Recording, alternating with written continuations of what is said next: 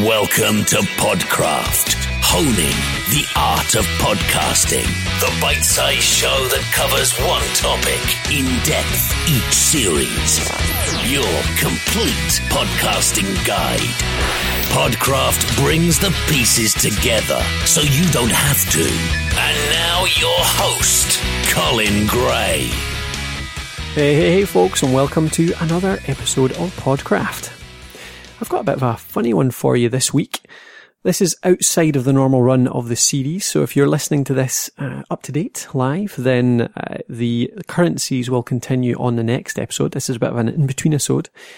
But I wanted to publish this one because I've been thinking recently about publishing a bit more, well, not personal exactly, but a bit more of a, a history. So a bit more information about myself because a lot of people are asking at the moment uh, through the email newsletter, through a few other forums, uh, a little bit about how I got into podcasting and just sort of a little bit about my experience, my background, that type of stuff.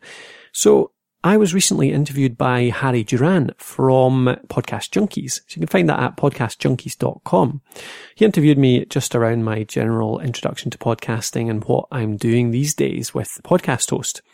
So I thought it would actually be good to put on Podcraft on the show here to basically act as a, a, little bit of an introduction to myself.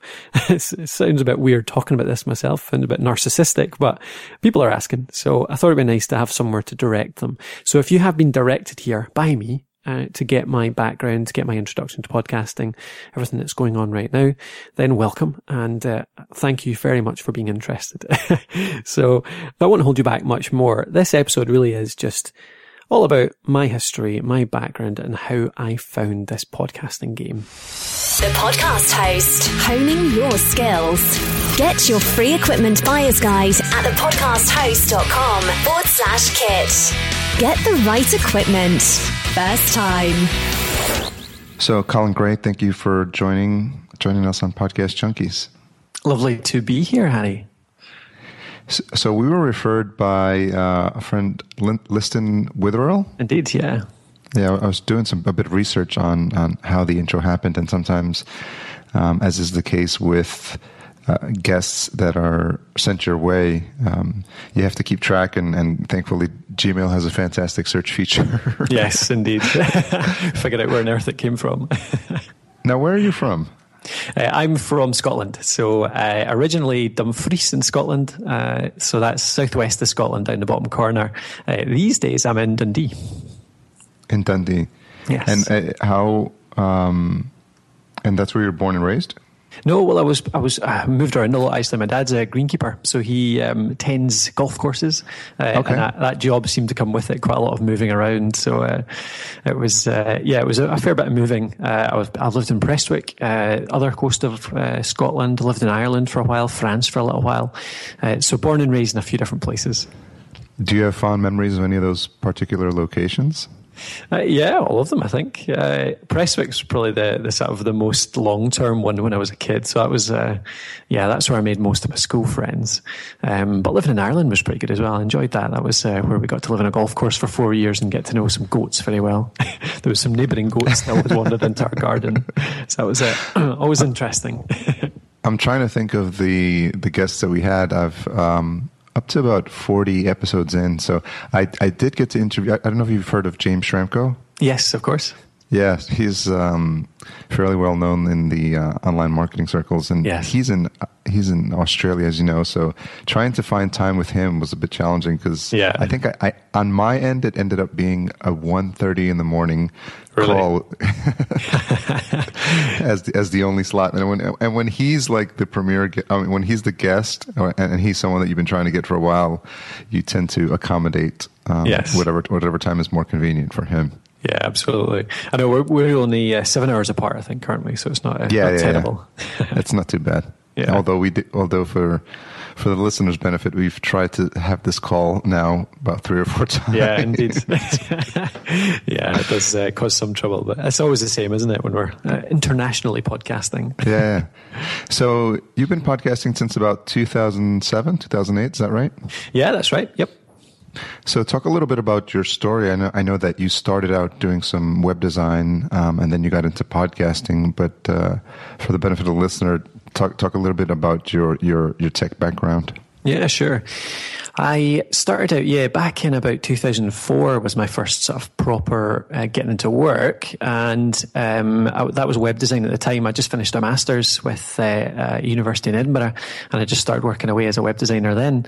I soon discovered, of course, that uh, going straight into freelance work is pretty tricky because you've got no contacts yeah. and not a lot of, uh, not a lot of credentials behind you. So uh, I ended up working about half and half, half freelance doing web design stuff where I could find it and half teaching at a college. Uh, so I was teaching web design and media development, that type of stuff, doing a bit of flash animation, that kind of thing.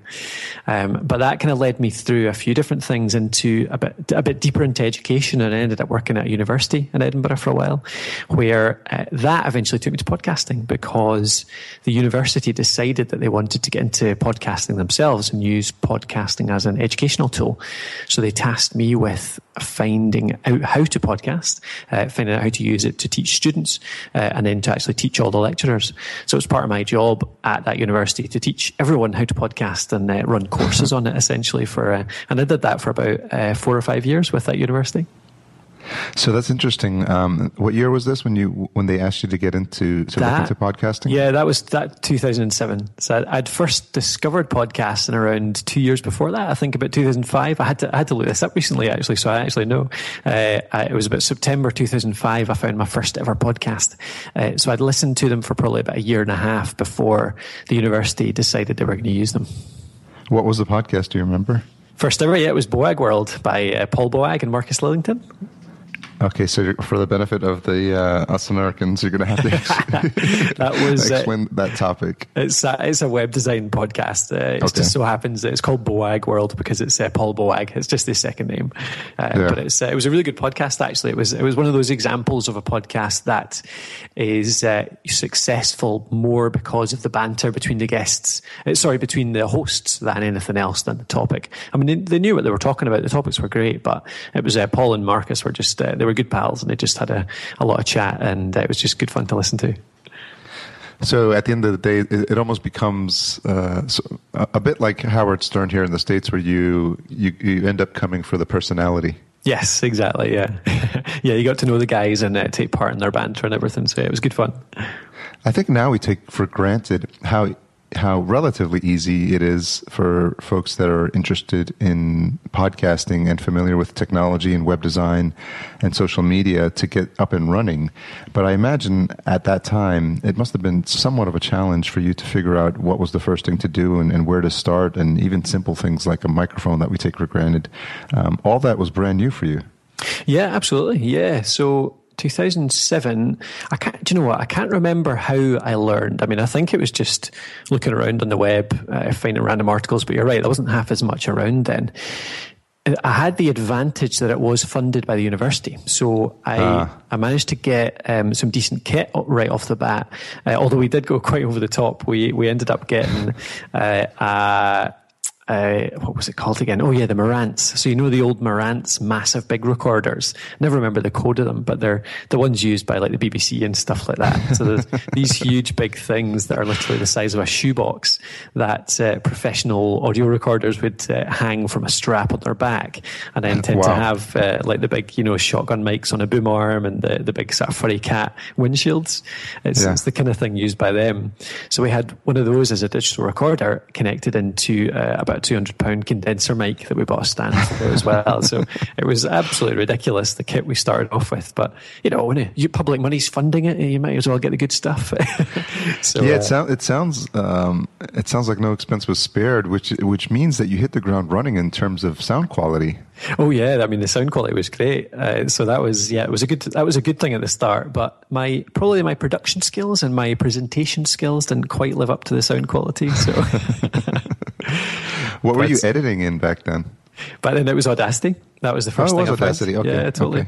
Okay. Uh, I thought, well, do you know what I say that? Uh, I, I, mean, if somebody tells me that Audacity didn't start before until after 2007, then I'll have to. I, I couldn't think what were we using. yeah, but, someone someone but, might hold you to that. Yeah, exactly. But I'm, I'm sure it was Audacity. That's certainly what I remember starting out with, uh, and uh, just editing that the whole time. Yeah, I still use Audacity to this day, uh, mixed in with a little bit of uh, Adobe Audition. I think you just had the benefit of getting started so early, and there was there was not a lot of folks listening. I imagine at the time, and, and not the sort of feedback that you can get now because everyone and their mother has a podcast. Yeah, exactly.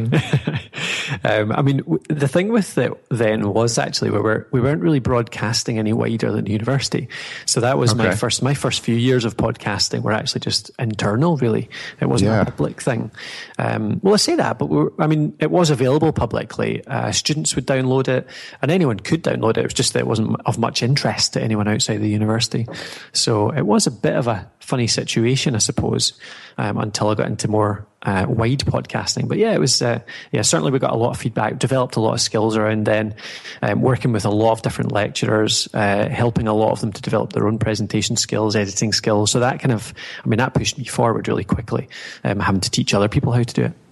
Were you the only host at the time, or were there various hosts for the show? We had, uh, no, we had a few different people working on it actually. I would tend to do interviews. So I would go around the university and take interviews with lecturers on what was working well for them with teaching, what kind of stuff they were doing with their students. Uh, and we even, do you know what, there was, um, it was Edinburgh Napier University and they actually have a good media department. So they have a, a little radio studio. So there's a few times I got into the radio studio and actually did proper interviews in there. So that was always interesting. Uh, talked to a few ex-radio professionals. So that was cool learning from them on sort of presentation and structure and stuff like that. Yeah. And I imagine you were in an environment that was that had really good sound quality. Yes, absolutely. Yeah, that well, that radio studio was actually a properly professionally produced, um, you know, soundproofed, uh, full-on mixing desk and uh, massive Ah. mics and stuff like that. So that was a, that was a, as good as you'd get in the BBC type of thing. So yeah, that was really good. I think for podcasters, whenever we have the opportunity to to uh, end up or record in one of those environments, we, we feel like we're a kid in a candy store. Because I recently had that experience with some friends who have a, a, a local production studio in Los Angeles, Really? and they they have a proper podcasting uh, set up, and, and, and they've got and they've got um, the studio quality Shure mics, and I was listening to the quality of the interviews and, and the folks uh, I was interviewing on the other side, and everything just sounded so pristine and crystal Yeah. clear. It was it was fun. Yeah, it's do you know sometimes you think that you know we've we've done stuff with our rooms like hung up curtains or you know turn off the computer all that kind of stuff. You get in the wardrobe and hide in the coats that type of thing, and you think you're getting good quality, but actually, yeah, you compare it to a proper studio and it's just ridiculous. Um, yeah, it's great. Well, it's funny 'cause for for the benefit of uh, us Yankees, we, I may have to have um, a, a glossary of uh, translations. So, so, so, so kit is technology, and uh, wardrobe is closet. So, oh, yes, indeed, yes. but it is funny because I do have a, a friend of um, a friend of mine uh, that I've met through the podcasting circles. His name is Chris Arone, and he started out. I think his first thirty or forty episodes were in the in the closet or in the wardrobe, as you say. Yeah. And I think it was the only place that he could find that that uh, he wasn't getting the feedback, the echo in the room, um, he, and, and the quality of the sound was was the best that he could get in that environment. Yeah, I think people people always think I'm joking when I say that, but it's actually a serious suggestion. Uh, and Yeah, I have exactly. people that I work with that do it. They actually just get their their little digital recorder, their microphone, get a chair into the closet, and just record in there, and it works brilliantly. It's like so sound damped. The best you can do apart from a proper studio. Well, or Yeah. spending money on like wall paneling and stuff like that. But yeah, it's good. It's effective. I think the only uh, challenging thing would be that you go in there and, and you end up in Narnia. Yes, indeed. It might disappear, and then suddenly a lion steals your microphone, and yeah, all goes wrong. Well, at least you have something to pod. You'd have something to podcast it about then, right? Well, that's true. If I, if I ever get a live lion roaring on my podcast, I'll be doing well. So, um, so what happened after that then? Because then um, you did that for a period of time, and then moved on to something uh, bigger and better. yes, indeed. Uh, so next, I suppose, let me think about my chronology. I started, actually, I started the podcast host. So the podcasthost.com is the company I run just now. And I started that while I was at Napier because we had been using uh, a certain podcast host, which I won't name because I'm about to tell you they were rubbish.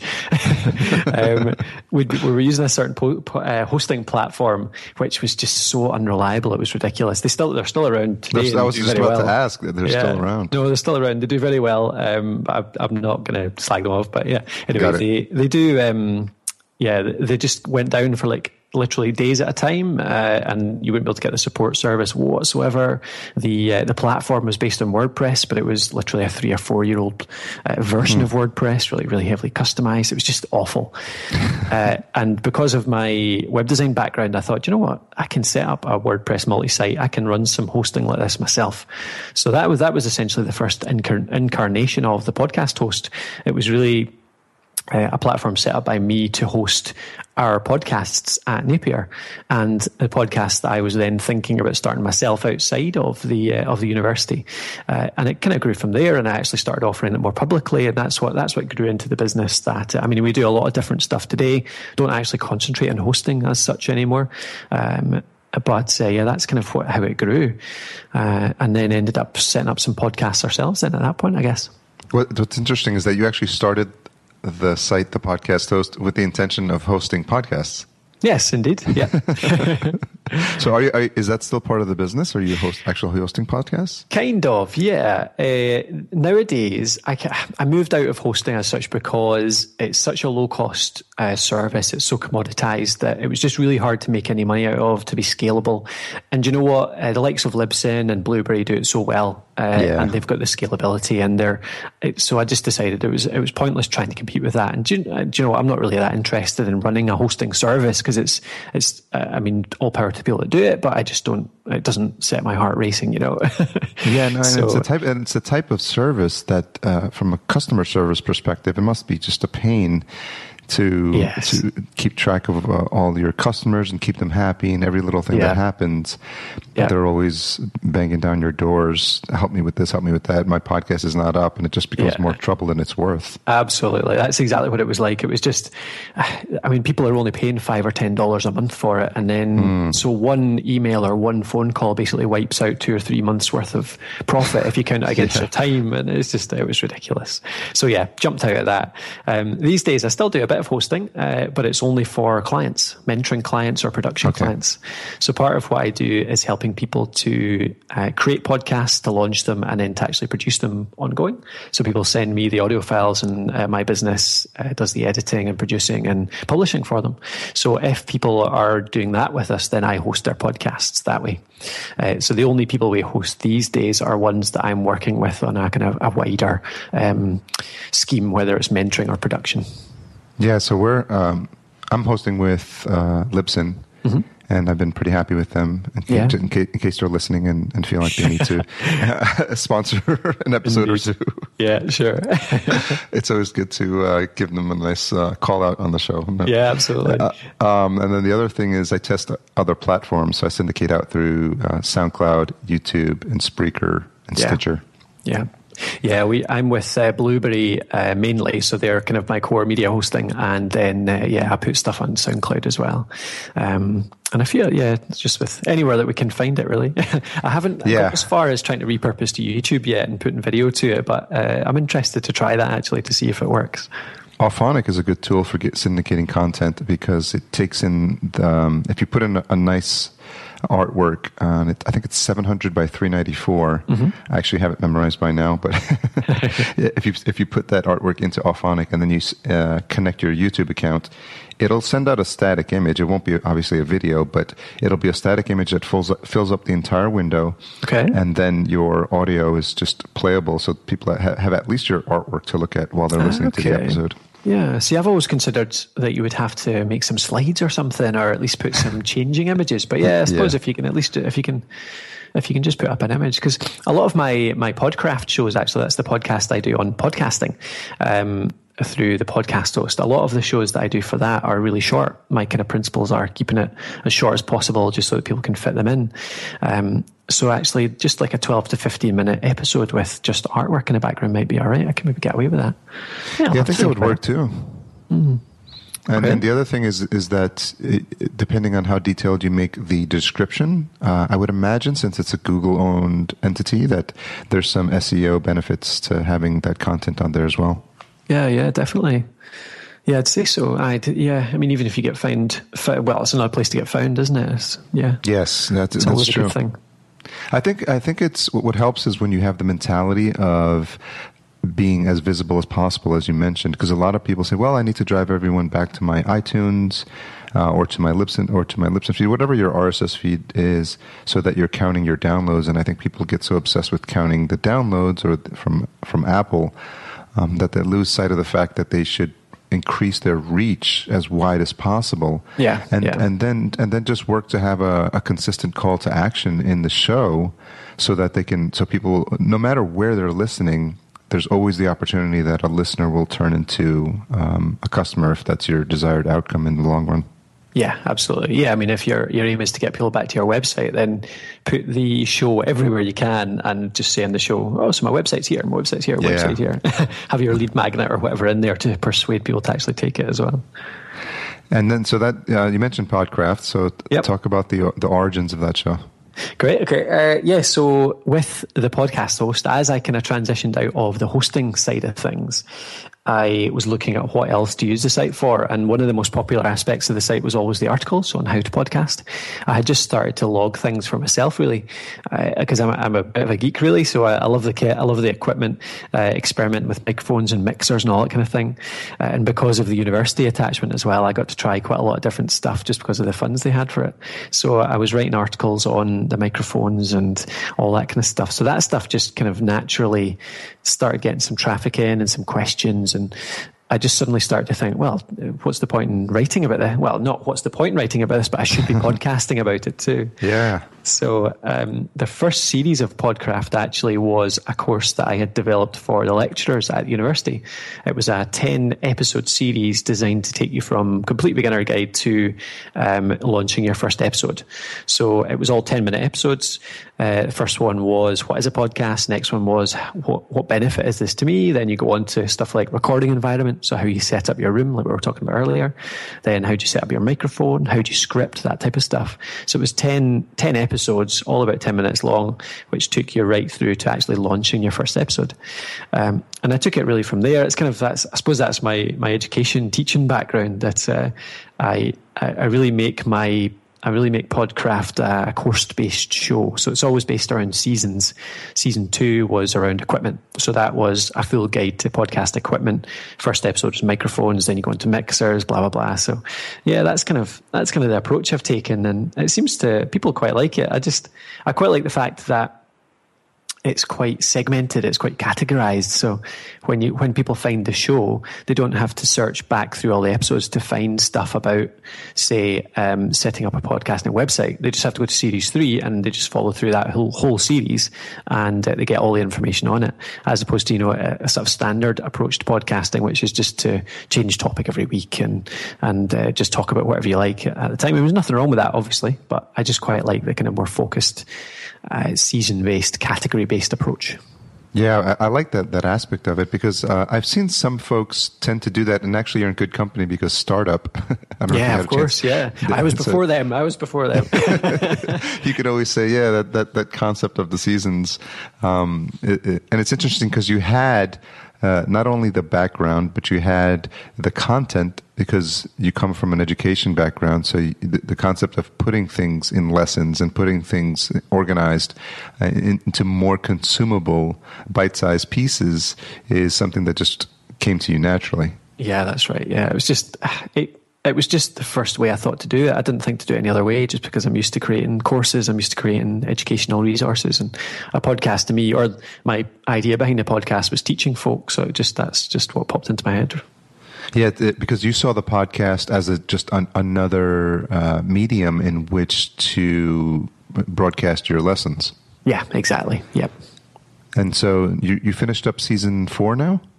Yeah, I just finished season four, which was around planning and presenting. Uh, so that was something that I thought was probably was possibly one of the less covered aspects of podcasts. And I think a lot of people talk about equipment. A lot of people talk about um, monetization. They talk about getting started, but not many people actually think about how to present and presentation skills and how to plan an episode and stuff like that. So it was something I wanted to cover, and I got a few good guests on for that one. Uh, I moved so just, to, uh, just sorry, uh, quickly yeah. for the benefit of the listener, just uh, if you could just go through each of the seasons and and what the main topic was that you covered. Yeah, sure. Uh, so season one was the beginner's guide. So that was launching your first episode. Season two was equipment. So that was literally going through everything from an episode on mics to an episode on mixers, an episode on uh, what else? Digital recorders, and then all the all the little bits like cables and uh, and boom mics and, boom stands and all that kind of stuff. Uh, season three was starting your podcasting website, so that was a twenty episode guide to getting set up from complete scratch in WordPress to having a really well set up, well optimized, well um, sort of tooled out podcasting website that's really good at capturing audience, turning them into listeners, you know, losing call to action and subscribe buttons and all that kind of stuff. So that was really um, start to finish of setting up a website by yourself. And the fourth one was the planning and presenting one. So that was just interviewing a few different podcasters about their tips on how to how to create great content and how to get it out there to people in the best possible way.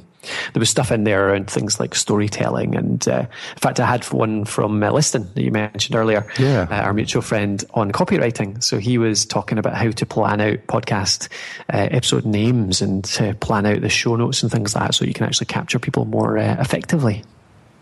I have to make sure to get caught up on those. Great. So, what do you have in uh, in store, or from a planning perspective? What are you thinking about for season five? Well, I've got a couple of ideas. I think season five is going to be monetization. So monetization is obviously a big topic on everybody's lips. Yeah, uh, it's always something that comes up, isn't it?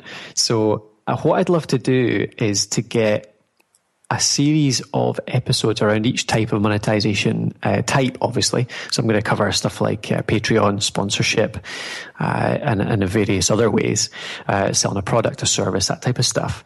But leading on from that, I want to get lots of case studies with people that have monetized. So I want to try and get people on that um, are in really kind of niche industries or really strange industries or, you know, people that have made money out of a podcast that you maybe wouldn't necessarily have thought of. Um, so, for example, there's a there's a lady that I'm contacting at the moment that runs a pet sitting agency. So she just runs a, co- a company that uh, that uh, basically hires out pet sitters. So people will go and feed your cat while you're away on holiday for a week. And she's uh, uh, so I want to talk to her once she's launched it about how she's going to make money out of this, like how it's going to sell their services. So that type of stuff, the type of thing that you wouldn't think you could make a podcast about. Uh, so yeah, that's, she, her, that's she has a podcast. So just to be clear, she has a podcast about pet sitting. Well, I think it'll be more about pets, really, because okay. the, the, target audience is people who have pets that will need them looked after at some point. So, if she can attract in listeners that are just interested in pet news and you know looking after a dog or a cat or whatever, then uh, that'll naturally lead them towards her pet sitting services. Is the is, now now my interest is piqued? Is the podcast live yet? No, it isn't. No, so okay. I've, I've, been talking to her about it, uh, and I'm interested in sort of following her through the launch process and seeing how all it works out. So I think that could be a really interesting case study. Um, but yeah, that's my that's my kind of intention is to find people doing things like that. Like you say, you're you're sounded a bit incredulous. I want, no, it's I want, funny. Yeah, I want to find people who have that kind of podcast and talk about how they are monetizing it. Yeah, it's always interesting because I'm I'm a huge fan of trying to niche down as much as possible, and and I always give the the, the same example. But when I when I was at podcast movement last year, mm-hmm. which is the uh, the podcasters conference here in the states, um, there was a someone who told me about a podcast that was about coroners. Uh, sorry, about what? Coroner. Coroners, so, oh, coroners, like uh, dead people. dead people, exactly. I actually thought you said corners, like as in the corner of a square. It's like that would be, that, yeah, that could be something too. It's a bit an, of an esoteric uh, subject. I'm not sure. the Plaza podcast. Yeah, but but the coroners one is it's called Coroner's Corner, which is, which is a mouthful. Very good. That Liston would like that uh, title. That's a good copywritten title. yeah, that's true. So I, I, may have some some people to send your way. Um, I have, I have actually an interview coming up with uh, Jen Jennifer Briney, mm. and she has a podcast called The Congressional Dish. Mm-hmm. Okay, and she's taken it upon herself to imagine this, actually read the content of the bills that are that are presented by the House and the Congress here in the states. Okay, right. And and, and the things that she finds is uh, lots of examples where our our uh, our representatives, our fearless leaders, if you will, uh, mm-hmm. have have taken it upon themselves to sneak a lot of pork into a lot of these bills, and right. she's, so, she's sort of a crusader in that respect. And I think what she's doing is a service that's. Uh, so interesting and, and, and, valuable for the folks that do listen that she's been able to have a, a, a bit of success with uh, donations. Mm-hmm. Okay.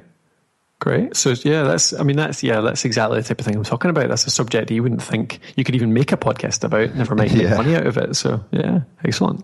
Yes, pass our contact details, that'd be good. yeah. So um, how's the timing on that look for season five then? I have the first interview in the bag already, so I'm hoping to put that out in about two weeks' time. So we'll so we'll launch a bit then. Yeah, monetization is just a really a slippery slope, and it's the holy grail, right, for podcasters because everyone that gets in there is like, okay, n- maybe number one is like, how do I start and what mic do I get, and then I think probably number two is how do I how am I going to make money on this? yeah, yeah. I think the thing is, a lot most people don't make money out of the podcast itself, do they? Most people make money out of the the audience that they grow through the podcast that then leads to their services or a product or something similar. But there's even just the basics, I think, that need covered. Like, if you are going to go out and look for sponsorship, what kind of price will you start with? Like, what kind of CPMs uh, good mm-hmm. or or acceptable, or how many numbers do you need before you can start thinking about sponsorship? That type of stuff. So that's the kind of stuff I like to cover. It's the the total basics, um, and then move up to the more advanced stuff after that. So hopefully, I'll give an idea, um, give people an idea of how to get started in it.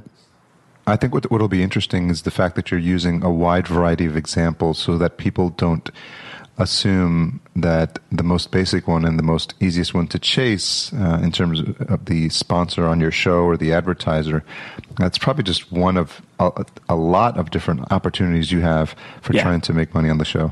For sure. And I think it's probably one of the hardest as well. I mean, I think sponsorship really is it's it's for people who have reasonably large audiences, and even then, it's still quite tricky to find.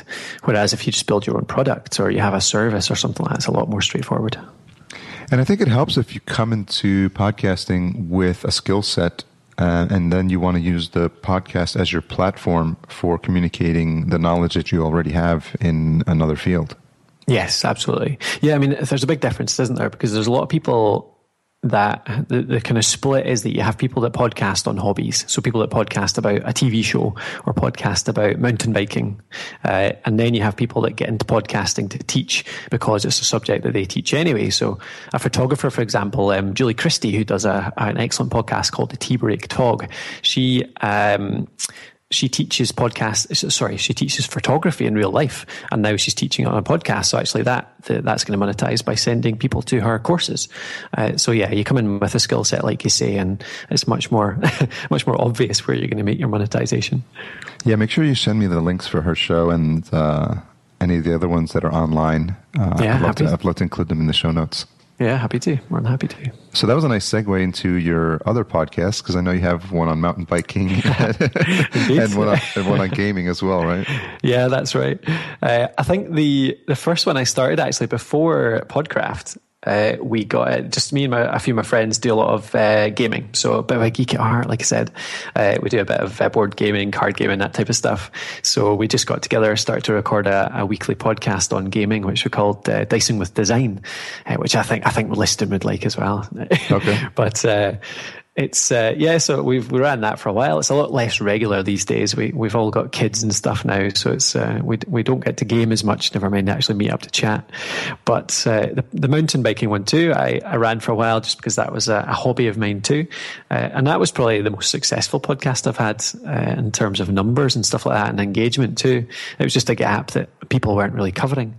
Yeah. So uh, yeah, I enjoy doing them. Again, I don't really keep up with either the the mountain biking one or the the um, gaming one as much as I should, but uh, I'm planning to start getting the, the mountain biking one out a bit more regularly again soon. Yeah, it's interesting that uh, when when you become a podcaster, everything becomes an opportunity. It's, everything becomes a topic that you feel like you can podcast on. Yeah, definitely. And you have to hold yourself back, don't you? Because you, you know that I struggle with the ones I've I've got live already, never mind new ones. yeah, I mean, even if we had just the one, there's so many different things that we could do to improve the quality of the show, the the content, the guests, uh, you know, the website, the show notes, the the marketing. There's it's just endless, right? It's a, it's almost like when you buy a house and you have and you realize that this is going to be a project for you for as long as you own it, and there's always always be stuff to tinker with. Yeah, absolutely. There's always new techniques coming out to promote it and stuff like that, isn't there, that you can work on? and new technologies, right? Yeah, absolutely. Yeah, like we're using uh, PodClear. Give a shout out to PodClear, using that yeah. to record this episode. So that's a new thing to try out. But uh, yeah, you can't get can't get caught by every shiny object in the world. Well, what's what's happening is it's a bit of a gold rush in the podcasting space, and everyone and their mother is coming up with some variation of a tool that they think is going to be the next best thing for podcasters. And so I think we all come at it with, especially uh, the podcasting community comes at it with a sense of apprehension because the last thing we want to do is tie our show to uh, to a service that's not going to be around in three months. Yeah, exactly. Yeah, definitely. I mean, I think yeah, do you think in, in sort of a sense that the, the success of serial and startup and stuff like that it's been a bit of a double edged sword in that sense. We've got all these things that are now taking up our time and everything. But then on the other hand, obviously it's great that new money's coming into the industry and podcasting is getting more mainstream and a bit more sponsorship money, that type of stuff. So yeah, comes with warnings though, I guess. And I think it's it's helpful for those of us that are in the podcasting space that also have a service that can help people get on board. You mentioned that you're doing that yourself um, with your website and with your service in getting folks introduced into the world of podcasting and getting them set up and helping them um, flatten the learning curve, as my uh, friend Dave Jackson from the School of Podcasting likes to say. Yes. so uh, I wanted to ask you about what American influence you've had in terms of podcasting and how much of them um, were a part in, in your in your learning about what, what shows were out there and how shows were being produced. Do you mean in terms of podcasting in particular? No, in terms of show, in terms of shows where there. I know in the beginning you tend to listen to uh, local folks or, or folks that are in, in your community, or mm-hmm. are, are podcasting about topics that relate um, more to what you have an interest in. But I was, I was wondering what um, what shows that you listened to at that time that were more American based, and what shows you listen to now as well. Yeah, sure. Uh, well. I'd, I was thinking about, like I said, I was thinking about my start out in podcasting recently, and Boagworld was certainly the first one I ever listened to. But I'm reasonably sure that the second podcast I ever subscribed to was Internet Business Mastery by okay. uh, by uh, Jeremy and Jay, isn't it? Yes. Uh, yes. In fact, that was really, they, they, they had um, their stage names originally, didn't they? But, uh, but they changed it to the proper names yeah. more recently. But yeah, that was a really good podcast on uh, uh, basically starting up an internet business. And they took a very, I, I probably learned a fair bit from them actually in terms of the approach they took. They keep things very simple and very straightforward and have good calls to action in their shows and um, yeah, I really enjoyed I really enjoyed that show in the early days, and that's certainly American, isn't it? Moving on from there, in terms of podcasting shows, I mean, I listen, I've listened to all of the standard uh, how to podcast shows. Like uh, Cliff was Cliff Ravenscraft was probably one of yep. the first ones I listened to, um, and it moved on to all the rest. I really like Ray's show. I, I really enjoy the Podcaster Studio with Ray Ortega.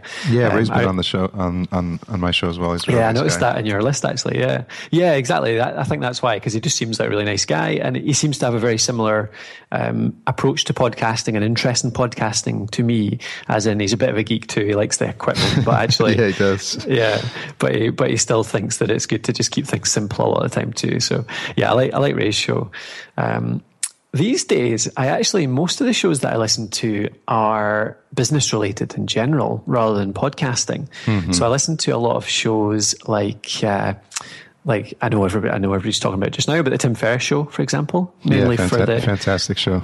Yeah, exactly. Just the guests that he can actually get through his fame, I guess, is just, I mean, he's got an advantage there over the rest of us, the people he can get on, like Arnold Schwarzenegger, for example. Yeah, a, a, little, a little bit of an advantage there. Yeah, I don't, I don't think he's going to be coming on Podcraft anytime soon. uh, but uh, aim, so it's aim really high, good. aim high, Colin, aim high. Well, exactly. Yeah, that's true. Yeah, I shouldn't be so negative. but the I don't know the lessons that he teaches through how to be successful are really good. So I like these days I really like more inspirational shows like that um, and things I can really learn from in a kind of grander sense than just the the minutiae of podcasting and equipment and stuff like that.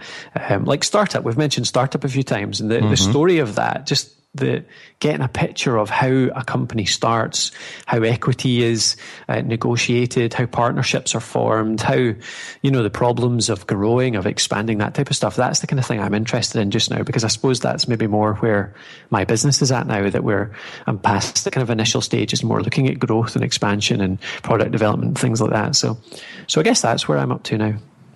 Yeah, it's interesting because we uh, our interests, like you said, tend to mature, and um, now it's almost like we're listening to podcasts um, as a way of figuring out how people handle different guests or what their interview skills are like, or even just listen to the quality of the production of their podcast as a way of something to shoot for. Yeah, absolutely. You're really you're right there. That's a good point. It's just the uh, the fact that we're both producers. It's good to listen to something like startup to actually learn how they're layering the music and the the feeling and how they're building the story and stuff like that. It's really interesting. Um, yeah, sometimes they're so polished that you're yeah. you're just wondering, okay, I, I've really got a ways to go here.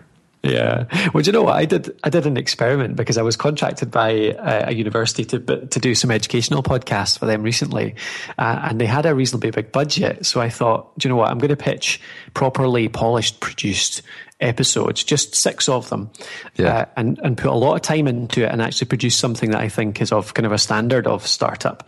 Uh, and I don't, I, I'm not claiming to have reached their standard by any means, but uh, I discovered that I can produce something maybe 20 minutes long that is equivalent, maybe not uh, as good in terms of the storytelling and things like that. That's the bit I can probably I need to work on. But in terms of just sheer production, quality of production, I think it got to the same standard as a, a startup episode. And it took me, for the last episode, it took me about eight hours for a 20 minute episode.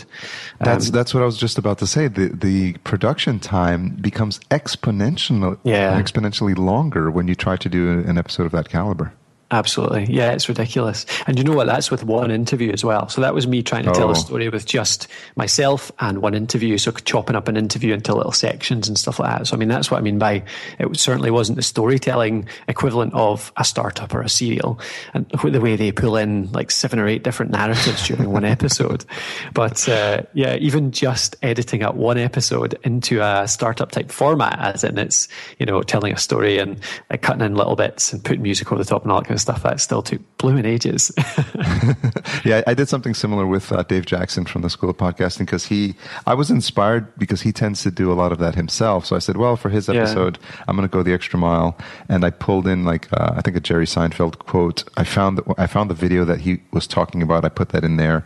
Uh, there was some music that he mentioned. I cut that in um, I think three or four different times where I, I, I, actually, oh, I was making commentary. That's what it was. So I would say, oh, and, and then here's when Dave talked about this. And I, I normally don't do that, obviously, because I never yeah. get an epi- episode out. but uh, I was just motivated to do that there. And it was fun to do. And then I quickly realized um, if I want to have more than 10 episodes on, on my show, then I, I better get moving. And um, it's not something that I could a model that I could adopt going forward unless I yes. was making a lot of money. yeah, absolutely. It's just not sustainable, is it? Unless you're suddenly it's your full time job. Yeah, but it's fun to do. It's definitely fun yeah. to do. Oh yeah, that was great fun trying it in that uh, in that instance, um, and I'm really glad I did it, and I'm even more glad I got paid to do it. so yeah, that's think, that's even better. I think that's the only way I could have done it actually, because I just couldn't. The time that was involved. See that eight hours I mentioned as well. That was just editing, so that didn't include yeah. the chasing up the interview and planning for the interview and then recording it and stuff like that. So I mean, it was probably close to two days in total. Um, so, I mean, I just couldn't afford to take that time out for just a wee experiment that ends up in a 20 minute episode. But then, but then again, you talk about, I mean, the, the engagement that something like Startup and Serial and that have, have generated. Maybe, maybe, uh, if it's if it's likely to generate that much engagement, that much hype, then maybe maybe it is worth investing that much time into your production and your interviewing and stuff like that.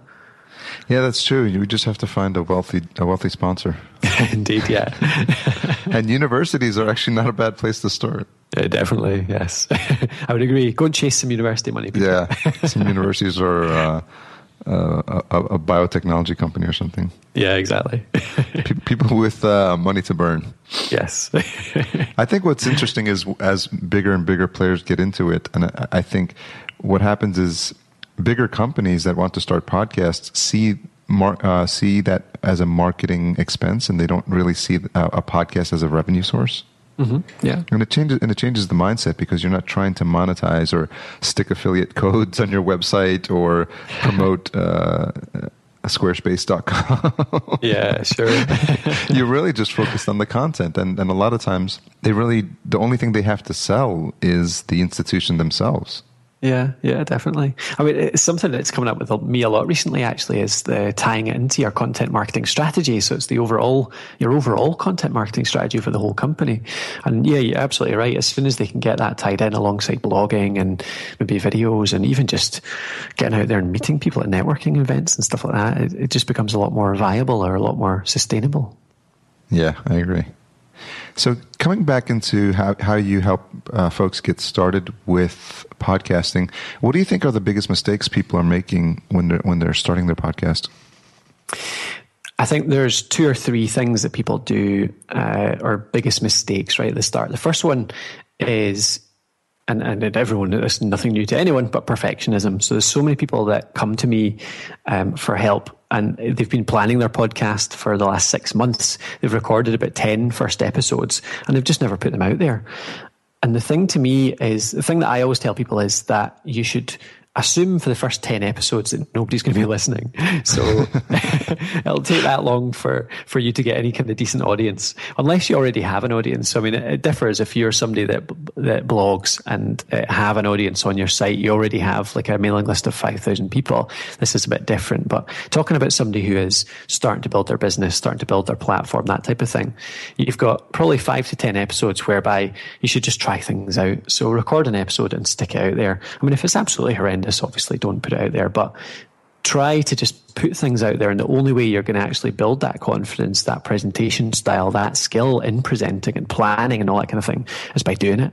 Uh, and there's so many people come to me having not done it, not released, and then therefore they don't get any feedback, so they don't discover yeah. what works. They don't get anything back from the the few listeners they do get in the early stages, which teach them what they're doing well, what their strengths are, what their weaknesses are, and what they should build on, what content they should keep putting out, that type of stuff. So, I think that's certainly the first thing.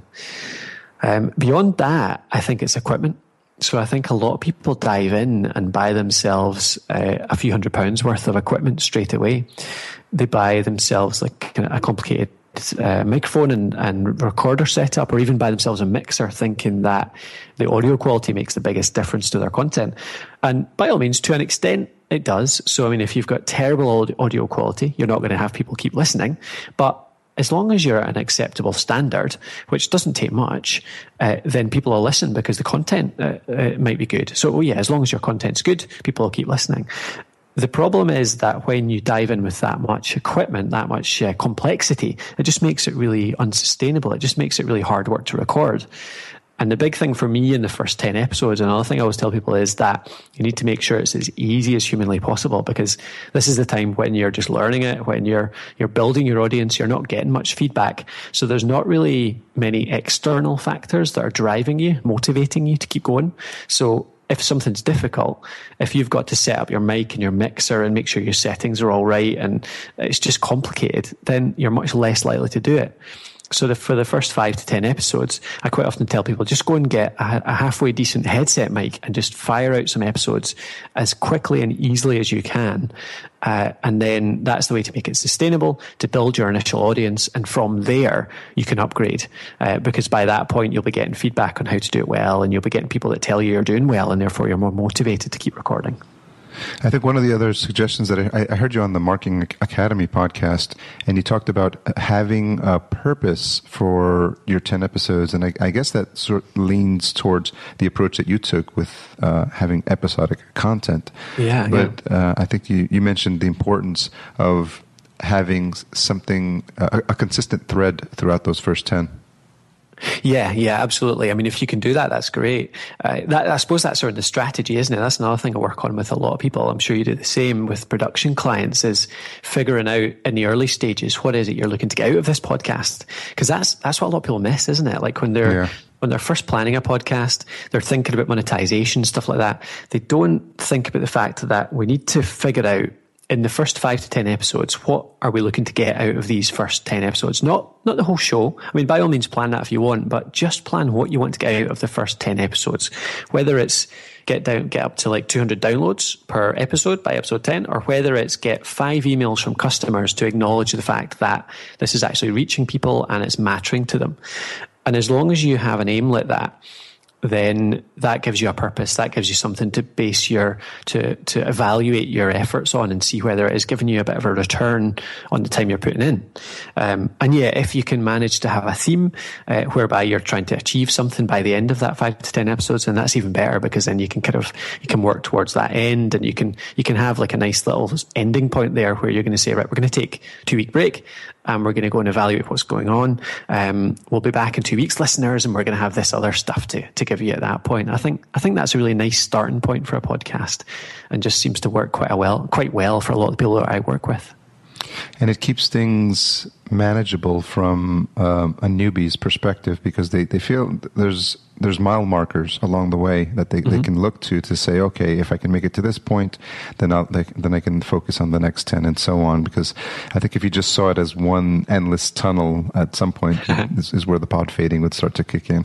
Yeah, you did right there. It just looks insurmountable at that, doesn't it? You've, you've got to be podcasting forever more, and that's what I love about doing season based because people come to expect that you're going to take a month off off every couple of months. So I tend to do like, well, actually, I'm a bit erratic, but sometimes it'll be maybe two months worth of episodes and then a month off. And then yeah. it'll be one month uh, solid. Like I did a month where I just did daily episodes for the full month and then took a couple of months off. And people get to know that and they, they don't unsubscribe while you're away. They just wait for you to, to come back because they enjoy the stuff you're putting out.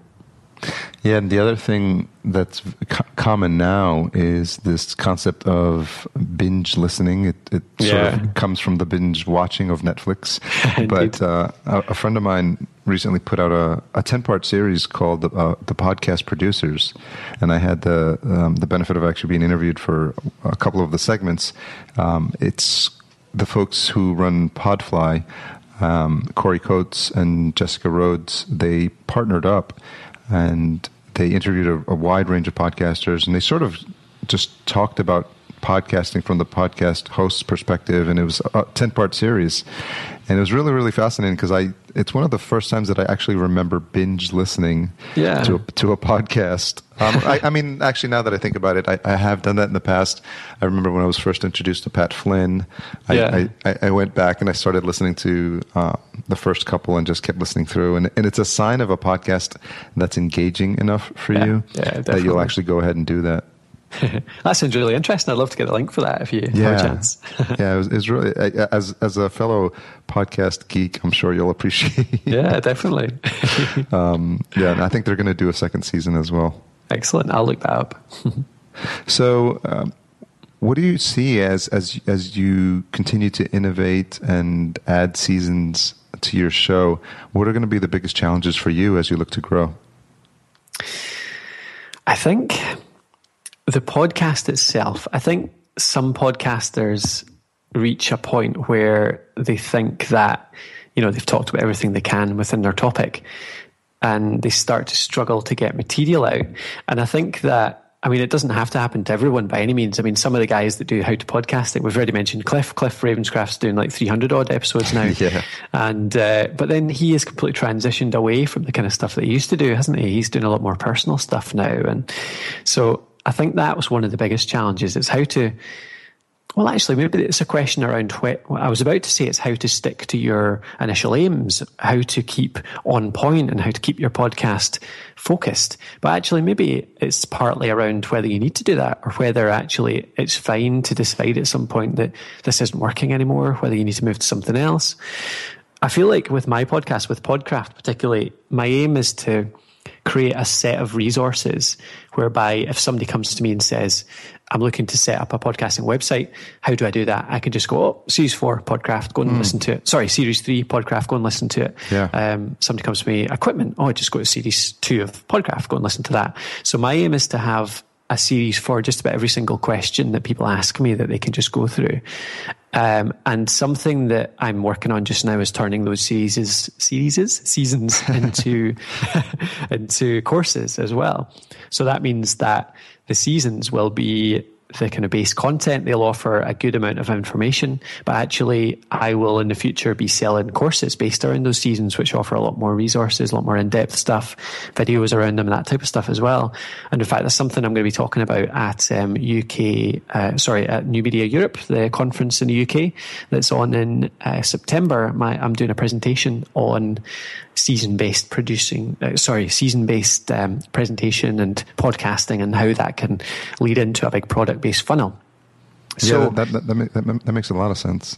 Yeah. So I think that's the challenge for me. It's, it's building out those seasons. And then once I think I've got a complete set, how do I, where do I go from there? Because I don't think, I don't plan to be doing Podcraft uh, regularly forever because I don't I, I don't think it's a show which I'm just going to do random um, shows just to talk about something that's topical or whatever. I think it's more of an evergreen type approach I want for Podcraft. So maybe I'll have to release a new podcast which is actually just interviews like this, just talking to people um, and sort of talking to them about podcasting. Or maybe I need to do a different podcast that will start to reach a different audience that might come into the podcast host, um, depending on what I'm doing at the time. But yeah, I think I think in terms of the podcast itself, that's the main challenge challenges I see at the moment. What's interesting is that one of the things you touched upon was this concept of repurposing your content. Mm-hmm. And I think it's really great because you you come from an education background, and a lot of that is evergreen. And I think that's fantastic. The fact that you'll be able to refer not only people for generic questions to specific episodes, but mm-hmm. hopefully you have some some of the content already produced that you're going to use in, in your course. Yeah, exactly. Yeah, it forms that base that's there already that you can then build upon, I think. Something that I've done recently is I took the first 25 episodes and I repurposed it into an ebook. Ah, and, I just released it actually. It's called Around the Podcast Campfire. It's on Amazon. It's only two ninety nine, but Brilliant. it was just sort of an interesting um, exercise for me. So I, I took it and uh, I, I was working with uh, a, a co-writer to help me organize the content. But what we basically did is take themes for each chapter, and then we would pull out uh, snippets of the conversation that talked about that topic. So there's a chapter on social media and the importance of of good equipment, um, how to amplify your voice, and it was just so funny how all the pieces came together, and I was able to use snippets from all 25 interviews in there, and that was a lot yeah. of fun. That was a lot of fun to do. That's a really nice idea. How's that going? Slow. sure. As with all things. And I think I probably didn't pay close attention to the ebook marketing 101 um, that's out there. And you're supposed to release it for free for a long period of time and just get people excited about it. And the thing is, I was sitting on it for such a long time because I was waiting and to release it in the right way. And it's it's sort of like what you talked about with the perfection uh, syndrome of trying to, to get it out and, and do it perfect the right way. And I fell prey to that trap and I, I had literally had the ebook sitting on my computer for about two, a good two to three months before I said, wait a minute, I'd rather have it out there than not have it out released in the quote unquote perfect uh, re- release strategy. Yeah, absolutely. Yes. yeah, I think that's the thing. People just hold off and hold off for perfect conditions, but it never happens. No, never does. but that's, that's a really interesting idea. Have you thought about releasing it as an audiobook? Yeah, I can do that as well. So uh, I'll have to find someone with a maybe Scarlett Johansson can read it for me. That'd be nice if you get to meet her as well. that shouldn't be too hard, right? We're we're we're we're famous podcasters, right? Oh, exactly. Yeah, we're in the media. Uh, no worries. Uh, I'll let you. Know, I'll let you know how that plays out. yeah. so as we uh, as as we wrap up, uh, what has got you most excited about podcasting uh, in the coming months or coming year? In the coming months, the thing that's got me most excited right now is just the course. Actually, so the course that I'm developing um, that I want to get out there uh, is a kind of it's a beginner's well, what is it now? You know, I'm still kind of developing the concept around it, but it's going to be a guide to getting started, but beyond that a little bit as well. So from start to a little bit after launch. So launching and maybe promoting for the first uh, couple of months. And it's, it's do, it deals with a lot of the stuff that I've talked about in terms of getting past that perfectionism, planning for your first 10 episodes, strategy, uh, launch strategy, all that kind of stuff. Uh, and we'll have loads of resources in there too. So I'm really excited to get that out there because people keep asking me about it because I've, I've talked about it on my mailing list. I've talked about it with lots of my sort of contacts. So uh, I really just want to get the damn thing out there now um, and on the market.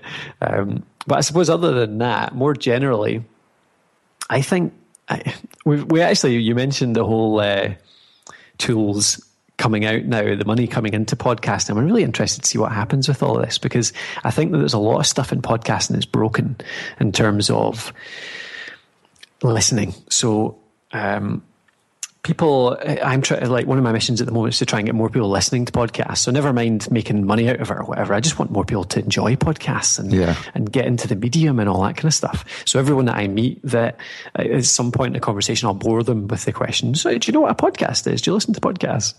Uh, and i'm trying to figure out ways to get people into listening more easily. So I've got, in fact, I've created an area on the podcast host called uh, the Listener's Guide, uh, and you can find it at thepodcasthost.com if you like. Um, I can't remember what the address is. That's a bit useless at the moment. But yeah, we could I could maybe send you a link. Yeah, if definitely send interested in having a look. But it's the listener's guide to podcasting. And if you're, I mean, obviously, if anybody's listened to this, they're already a listener. But if there's anyone that you know that you want to get into podcasting, send them along there. And I'd love to hear your thoughts on how well it works and what, what's missing, what problems people have when starting to listen to a podcast.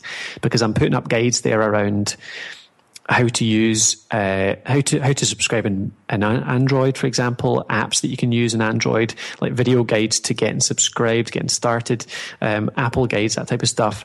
And I'm also trialing these things I'm calling pod packs which is essentially an RSS feed, which contains a curated set of episodes around a particular topic. So I've got, in one of them, I've got 30 episodes, which are what I think is a really good beginner's guide to getting started in online business. So I've got loads of episodes in there um, from various different ep- different podcasters, like Pat Flynn, you mentioned, James Schramko. I've got an episode of his in there. So there are things like getting started in email marketing, uh, using video for marketing, content marketing strategies, that kind of thing. And what the intention is that I can meet people at a networking event and I can say, do you, do you podcast? Do you listen to podcasting? And they go, no. I say, well, uh, let me show you this app. Uh, I'll, I'll get that on their phone and then I'll subscribe them to that pod pack. And that will be a total introduction to 30 different podcasters, 30 different shows.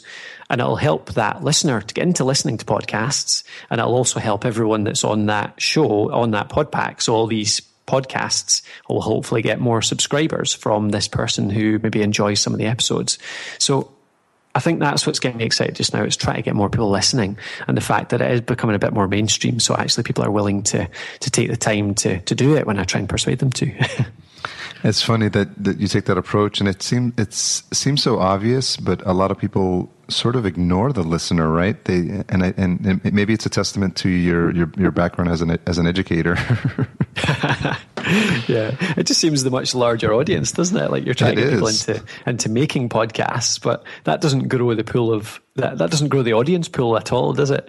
It's it's the listeners we need. So one of my one of my so, yeah. one of my strategies has been to uh, I, I, do a lot of ride sharing here, so sure. I, I imagine it's common there as well at Lyft and Uber.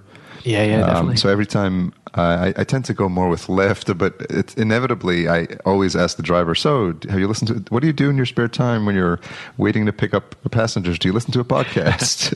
and I just carry I just carry uh, business cards, and I have a, a, a, business card just for the podcast. And I said, well, you should check this one out. And it's about half half. Some don't listen, and but the ones that do listen are able to rattle off their favorites right away.